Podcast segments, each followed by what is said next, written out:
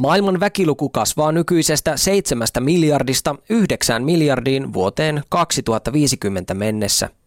Tällä hetkellä noin miljardi ihmistä kärsii kroonisesta aliravitsemuksesta, joten kahden lisämiljardin ruokkiminen tuhoamatta maapalloa on valtava globaali haaste. WWFn mukaan noin 70 prosenttia maatalouden hedelmistä kuluu eläinperäisen ravinnon tuotantoon, siis lihaan, maitoon, kalanviljelyyn ja kananmuniin. Maa- ja elintarviketalouden tutkimuskeskuksen MTTn tutkija Juha-Matti Kataja juuri toteaa, että merkittävimmät yksilöllisen kulutuksen ympäristövaikutukset aiheutuvat ruoan kulutuksesta. Jos niin miettii sitä isoa kuvaa, niin toki niin kuin eläinperäisten tuotteiden ilmastovaikutus on suurempaa kuin, kuin kasvisperäisten. Mutta sitten me ei myöskään ei voida verrata samaan aikaan lihakiloa ja, ja jotakin juureskiloa, koska niiden ravitsemuksellinen lähtökohta niin on, on aivan erilainen.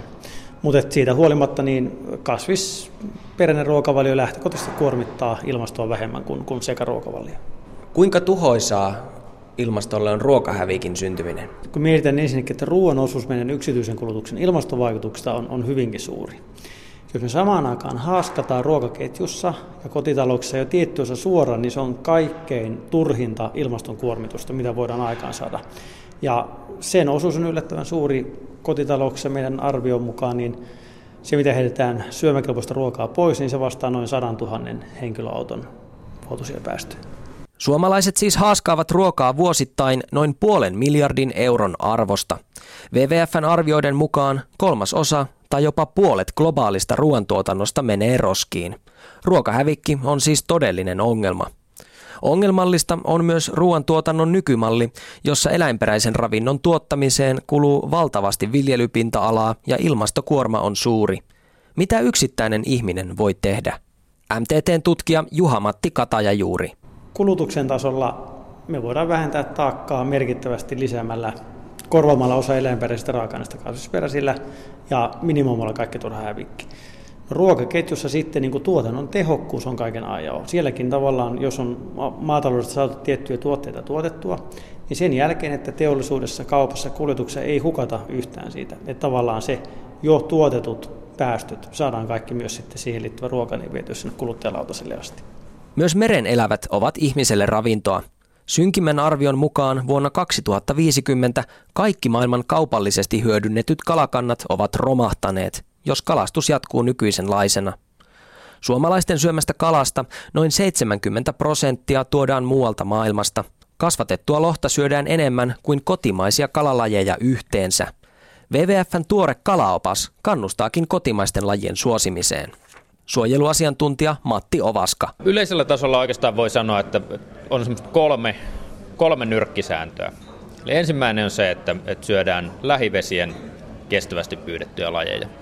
Eli ihan nämä tutut ahven, hauki, muikku, erityisesti silakka, ähm, kuha, tämmöiset tutut lähivesien, lähijärvien kalat, niin ne on ekologisesti kestäviä vaihtoehtoja.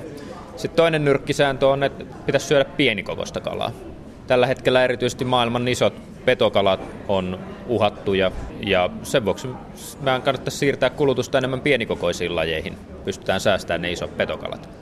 Ja kolmas nyrkkisääntö on sitten se, että jos syö tämmöistä tuontikalaa, niin pitäisi valita MSC-sertifioitu tuote. Mikä tämä MSC-sertifikaatti on?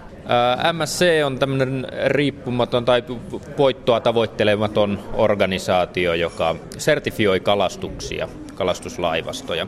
Ja siellä katsotaan tiettyjä kriteereitä vastaan, että esimerkiksi, että onko kalakanta riittävän hyvällä tasolla, onko kalastusmenetelmä sellainen, että se ei aiheuta haittaa muulle meriluonnolle. Ja sitten siinä myöskin katsotaan, että, että se kalastus on hallinnoitu asianmukaisesti ja että myöskään tulevaisuudessa ei ole vaaraa, että, että se tulisi vaarantaa sitä kalakantaa. Opiskelijan budjetti ei välttämättä ole kovin kummoinen, kun tuonne kauppahyllylle mennään ja valitaan sieltä sitä kalaa. Yleensä se on sitä tonnikalaa, jota jota sinne koriin sitten otetaan kaupassa. Pitääkö tonnikalan syömisestä potea huono omatuntoa?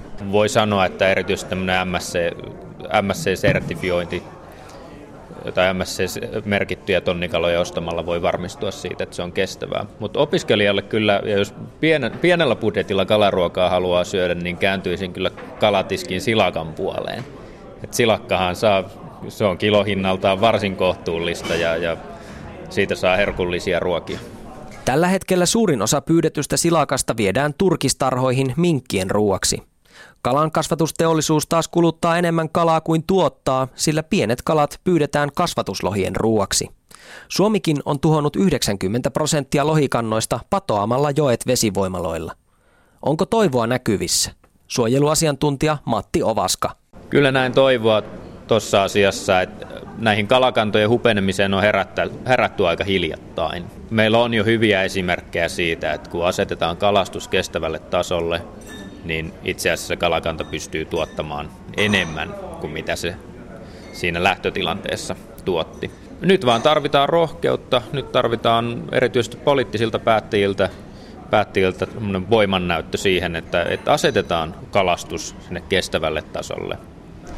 Ja en usko, että tosiaan sen myötä tarvitsisi ainakaan kalasta tulevaisuudessa luopua, että päinvastoin todennäköisesti saataisiin syödä enemmän kalaa.